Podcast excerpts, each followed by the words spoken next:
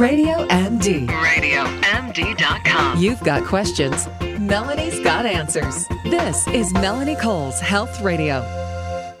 I can totally attest to this next segment. Social media consumes a large portion of a person's day, but the problem is when it has you feeling anxious, insecure, or upset, it may take time to take stock of what you're doing and feeling on social media. My guest today is Dr. Sanam Hafeez. She is a New York City-based neuropsychologist. Welcome to the show, Dr. Hafeez. So social media, especially now, in this contentious political climate that we live in, the stuff that you see on social media, the texting, the Facebook, all these things can get people very upset. How do we spring clean it and declutter ourselves? Well, I think it's very much like spring cleaning and organizing your closet. You know, you're getting rid of stuff that doesn't work for you anymore. And it takes a little bit of getting used to, because we get used to having people on our Facebook feed or people on Instagram, people we follow. And so you really have to be in tune to the kind of person that you are and say, does this really serve my purpose or who I am? Is this really aligned with my priorities or, you know, whatever it is that I go on these websites for? So I think one of the first things that people should do, and I've talked a little bit about on other segments and on other mediums about Facebook envy, for instance.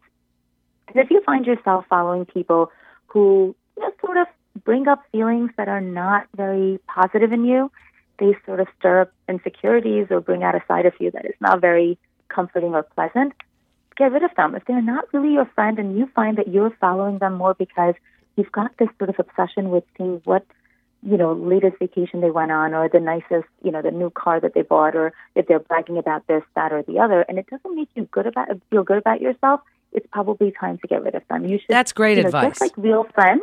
Yeah. Just like real friends, you should be surrounded. You know, we spend so much time on social media now. You know, every time we have a break, we're like, oh, let's see what's going on Instagram. Let's see what's going on Facebook or Twitter. So we surround ourselves with these people. People actually think these are our real friends, whether they are or not. It's, you know, really up to the person. I mean, I don't know if you have 1,000 friends, because people can sometimes have that many Facebook friends or that many followers. So you really, you know, those that quick peek into someone's profile or on your homepage can bring you down for the day. And so you want to make sure that you're... Yeah. Well, it absolutely can. And sometimes it's like watching a car wreck. I mean, you say if you're a little jealous and then you see their vacations and their fabulous things, or they're bragging about their kids or something like that. But then there's the other side of the coin where they piss you off. They're saying things that you know are ridiculous, or you're like, okay... So it's just as toxic as any other relationship, and you can really start some serious arguments with people. And it happened to me recently, Dr. Hafeez, and then I realized that this person had a really sad life and all this bad stuff. So I was like, I am not going to get into like a political discussion with this person. Why should I? They've got a way worse life than me. So I just hid their posts and unfriended them because I felt like I needed to. But so what else do you want people to do besides unfriending or hiding posts? I hear that from people, exactly what you're saying. Like, I'm mad at myself. Why do I allow myself to get dragged into this stuff? I don't want to answer. Why am I being, you know, sort of goaded into these conversations? I want to stay clear of them. But people will sometimes say these things that make you, you know, so sort of like livid, or you feel so outraged and you feel like you need to share, and then they'll say something back and then you need to respond. And before you know it, you're behaving in a way that's not very becoming, you know. So that's definitely one of them, you know, be friends with people who bring something positive to your life, that are sharing, you know, maybe quotes of the day that are inspiring and kind of uplifting, or, you know, they like your picture, say something really nice or insightful about it, or, you know, people who are actually hopefully real friends and not just people you've, you know, befriended through people. Or you can be friends with people you've befriended through people, but it's important to know why you're following or letting some people follow you, right? Intelligence is the key. Like, you need to know that you're surrounding yourself with influential or smart people, or people who are bringing something to your life that you wish to have, you know, whether, let's say, you love being, you know, a makeup artist or something, like you're an aspiring makeup artist, and you befriend a lot of people who are makeup artists, and that's great for you because it's teaching you and it's sort of introducing you to an industry that you might not have sort of, an in on, whatever the case may be. Or let's say you want to be a psychologist and you befriend, psychology students or graduate school, professors or whoever, whatever groups you want to belong to. So knowing why you're on social media, I think it's very important. Like, why did you get on social media in the first place? Was it just to waste time? Was it because you wanted to promote a business?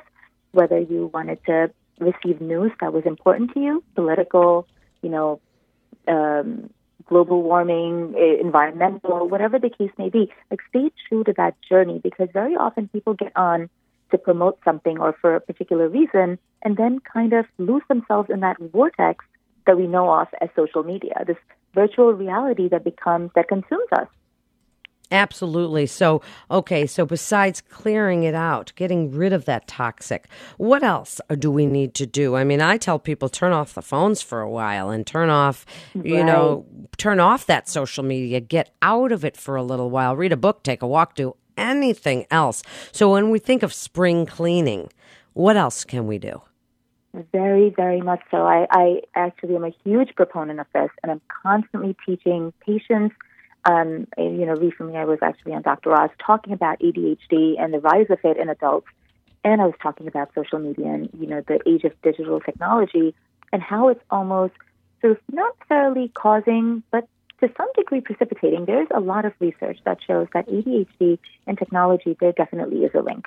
And we don't know what came first. We don't know if technology sort of stimulates the ADHD brain or it's vice versa, that it keeps you that engaged that you can't move on and do anything else.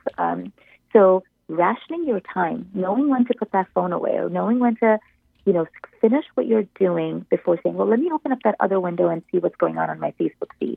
Or, let's see who else posted a picture on Instagram today. And because and you and I both know that it's even for people who are not huge, social media people, there's something very, intriguing about flipping through other people's pictures. It's weird.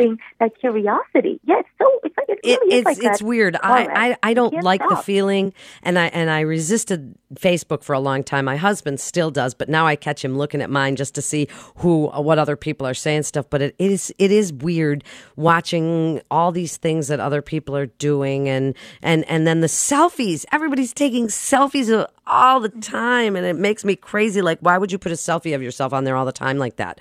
It's just we're such a sort of a narcissistic society. But that's another segment, yeah. Dr. Hafeez, that we could do at any particular. That is a whole other segment. Yeah. But so give us a little bit more advice. We only have about a minute and a half left about spring cleaning our social media. So again, very much so about putting that phone away, sort of rationing your time, saying, okay, I'm going to go on. Let's say you go on literally every 15, 20 minutes. Say, okay, I'm going to ration myself. I'm going to go on 10 minutes every hour and then reduce those 10 minutes. Or I'm going to turn my phone on, on vibrate, put it away. Let's say you want to play with your kids or you want to go for a walk. It's not really a walk. It's not really quality time with your children or even dinner with your friends. It's everyone's, I go out to dinner and I look around the tables. Everyone's on their phones. Why aren't you talking to the person sitting across from you? Makes me crazy. So it's not, but you know what? But I'm also guilty of that. Someone's texting me. I need to respond. And so before you know it, everyone's just on their phone. You could have just sat at home and had your dinner in front of your TV. Like, why'd you bother coming out? So I think a big part of it is we need to disconnect a little bit. And we love social media. We love digital technology. It's made our lives so much more, efficient and richer in so many ways. But we need to. Yeah, but we need to sort of go back to the basics. We need to take those walks. We need to do creative play. Children, I do a lot of work with children, and I think that creative play, that problem solving is being stunted because when you're doing nothing but being stimulated by a screen, how do you know how to do the basic things that absolutely people like you don't even have to necessarily remember anything, and you can see more on Dr. Sanam Hafeez at ComprehendTheMind.com and disconnect a little bit. Of course, not to this show. You can listen to these podcasts anytime on demand or on the go at RadioMD.com. This is Melanie Cole. Stay well.